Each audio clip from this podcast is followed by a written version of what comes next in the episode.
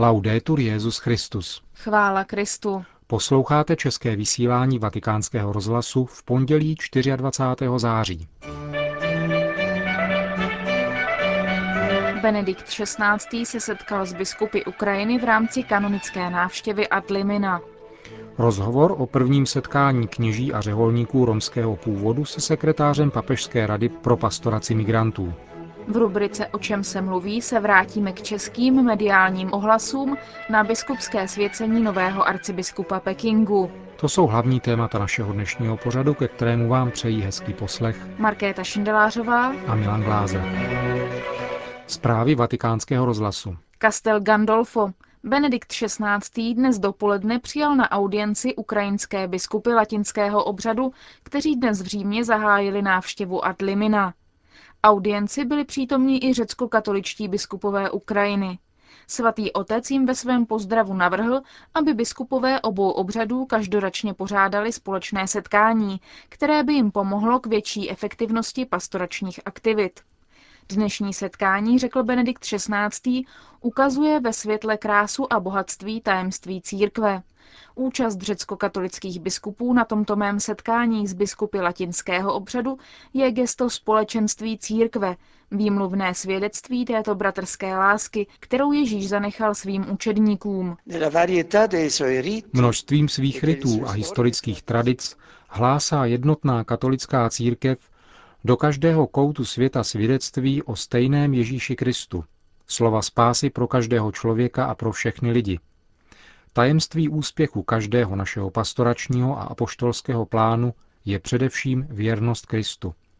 My, pastýři, stejně jako všichni věřící, jsme žádáni, abychom s ním žili důvěrný a neustálý vztah v modlitbě a v poslušnosti jeho slov. Toto je jediná cesta k tomu stát se v každém prostředí znamením jeho lásky a nástrojem jeho pokoje a svornosti. Jsem si jistý, že oživení tímto duchem nebude pro vás, drazí a vážení bratři, obtížné zvětšit spolupráci mezi biskupy římsko- a řecko-katolickými pro dobro celého křesťanského lidu. Benedikt XVI. pak připomněl, že je to způsob, jak koordinovat pastorační aktivity a svědčit o jednotě církve a také podmínka pro ekumenický dialog s pravoslavnou a dalšími církvemi. Rád bych také předložil vaší pozornosti nabídku k pravidelnému každoročnímu setkání, na kterém by se zhromáždili biskupové ritu latinského i biskupové řecko-katoličtí a které by bylo příležitostí vzájemného obohacení, k vytváření stále harmoničtějších a efektivnějších pastoračních aktivit. Castel Gandolfo. Jsme solidární s Nikaraguou, kterou se na začátku září přehnal uragán Felix, řekl dnes dopoledne svatý otec, když přijal na audienci nového velvyslance Nikaraguji u svatého stolce, pana Joseho Quadra Camoro, který mu předal pověřovací listiny. Benedikt XVI. ho také ujistil o podpoře církve tamní vládě při rozšiřování sociální spravedlnosti. Modlím se za oběti a vyjadřuji duchovní blízkost jejich rodinám a přeji si, aby ti, kdo ztratili domov a práci, získali pomoc jak národní, tak štědrý příspěvek mezinárodního společenství, řekl Benedikt XVI. Poté s novým velvyslancem hovořil o ekonomických, sociálních a politických problémech, kterými Nicaragua trpí. Podle svatého otce najít způsob jejich řešení není snadný úkol. Je třeba vždy počítat nejen s dobrými opatřeními a se spoluprací obyvatel, ale především je to odpovědnost různých politických a vládních instancí, protože oni mají rozhodující moc. Co se týká prezidenta Ortegy, Benedikt XVI. připomněl, že mezi jeho hlavní úkoly patří boj proti drogám a vzrůstající negramotnosti. Doporučil transparentnost a poctivost ve vedení republiky, důvěryhodnost autorit vzhledem k občanům, čelení všem formám korupce a podporu spravedlivého rozvoje země. Nový 52-letý velvyslanec Quadra Camoro, který tento úřad už jednou v letech 1997-98 zastával, vyzdvihl pozitivní roli církve na mírovém procesu v roce 1984 a jménem vlády pozval svatého otce na návštěvu Nikaraguji. Peking. Chci především poděkovat papeži, To byla první slova, která pronesl v úvodu nedělní mše svaté nový pekingský arcibiskup Josef Lishan. První nedělní eucharistie v pátek vysvěceného arcibiskupa se konala v katedrále nejsvětějšího spasitele z počátku 17. století. Monsignor Li ve své promluvě ohlásil vizitace všech svých farností, v nichž žije kolem 50 tisíc katolíků. Nový arcibiskup byl vysvěcen za účasti vládních činitelů i pro vládního vlasteneckého združení čínských katolíků, ale také se schválením apoštolského stolce. Pár slov poděkování nového arcibiskupa tak rozptýlilo pochybnosti, které někteří katolíci měli ohledně dovolenosti nového biskupského svěcení. Ve své homílii nový arcibiskup komentoval evangelium a zdůraznil, že nelze sloužit Bohu i mamonu, Bohu a penězům, životu víry a světáckému životu. Podtrhl také naléhavost poslání pekingských katolíků žít své misijní poslání ve svém prostředí, vzhledem k tomu, že čínská společnost hledá duchovní hodnoty. Nakonec vyzval všechny kněze i lajky, aby se spojili v tomto poslání. Konec zpráv. O čem se mluví?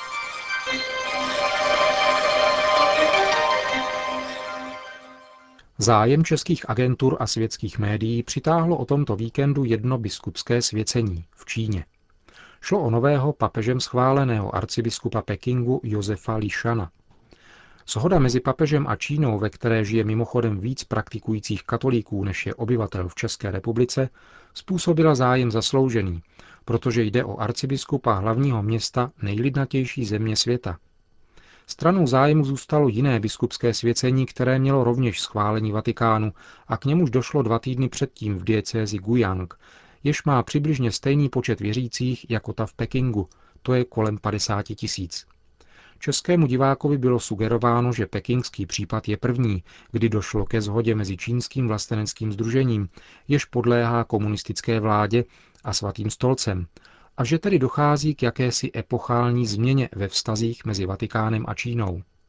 Komentář nejčtenějšího deníku přitom dokonce položil do protikladu postoj papeže Jana Pavla II. a Benedikta XVI., pokud jde o postoj k čínskému vlasteneckému združení, potažmo komunistické vládě Číny. A autor dalšího článku téhož deníku přišel dokonce s titulkem, který radí Benedikte nevěřte komunistům, Pravda je ovšem, jak už to u křesťanských událostí referovaných našimi médií bývá, trochu odlišná. První biskup vlasteneckého združení čínských katolíků schválený Vatikánem byl totiž ustanoven před více jak 15 lety a Vatikán po celou dobu až do dneška podobná schválení stále uděloval. Tuto politiku tedy začal již Jan Pavel II. Nejedná se tedy o žádný přelom ve vztazích mezi Čínou a Vatikánem a už vůbec nejde o žádný projev naivity posledně jmenovaného. Je tu však ještě jedna drobnost. Čínský propletenec vztahů mezi státem, Vatikánem a katolickou církví má svou paralelu v naší nedávné historii. Problematičnost vztahů mezi komunistickým státem, který se snažil rozštěpit církev i u nás, se totiž po roce 1989 jakýmsi zmatečným způsobem přenesla na vztahy mezi takzvanou podzemní církví a tou oficiální, které se u nás po pádu komunismu nešťastně a poměrně dost vyostřily. A právě v tom je situace v Číně velice podobná. A možná, že v tomto směru ještě vážnější, vzhledem k 13 milionům praktikujících katolíků. Ve hře totiž není jen vztah k vládě, která se může změnit a jednou se jistě změní i v Číně, ale především otázka jednoty samotné katolické církve v Číně. Proto lze mít ze jmenování nového pekingského arcibiskupa radost.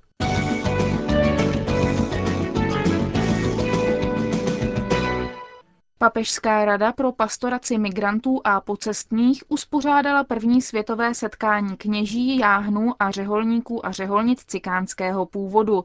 Jehož účastníky včera během pravidelné polední promluvy před Angelus pozdravil Benedikt XVI.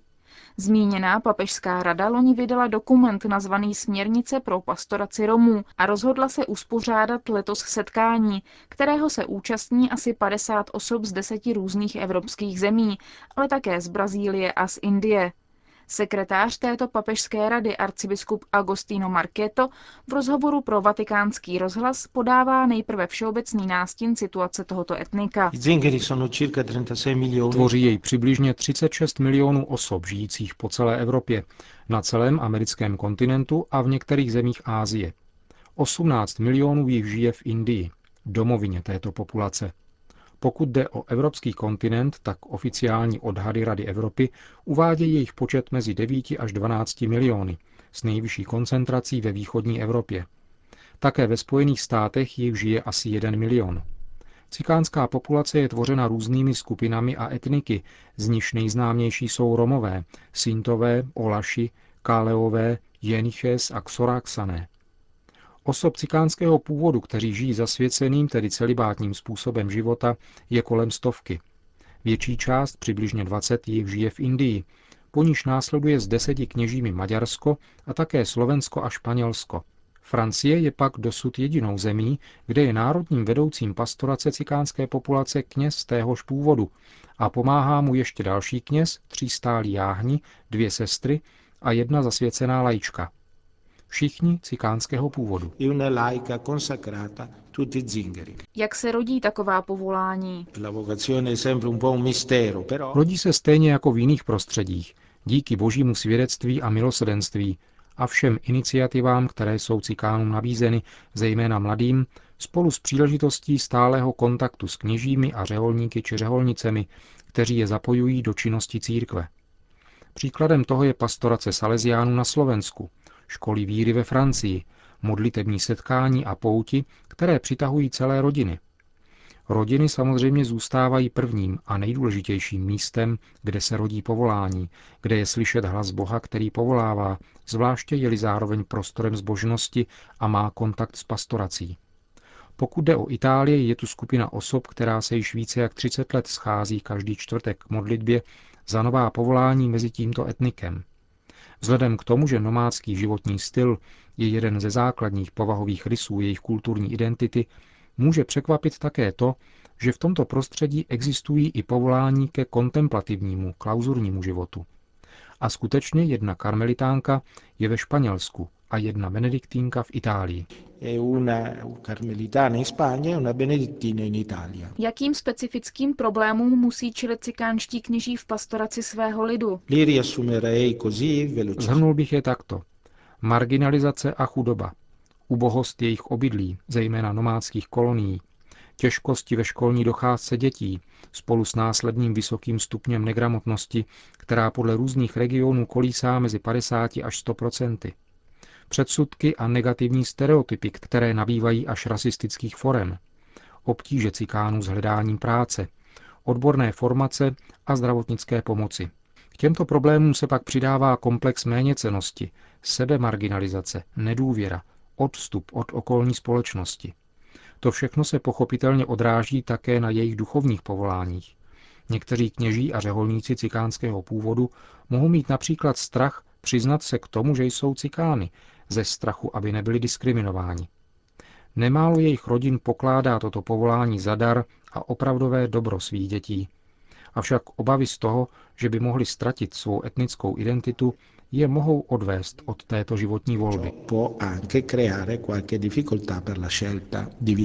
Co zamýšlíte konáním tohoto setkání? Církev již léta vybízí katolíky tohoto etnika, aby se sami stali apoštoly a protagonisty pastorace.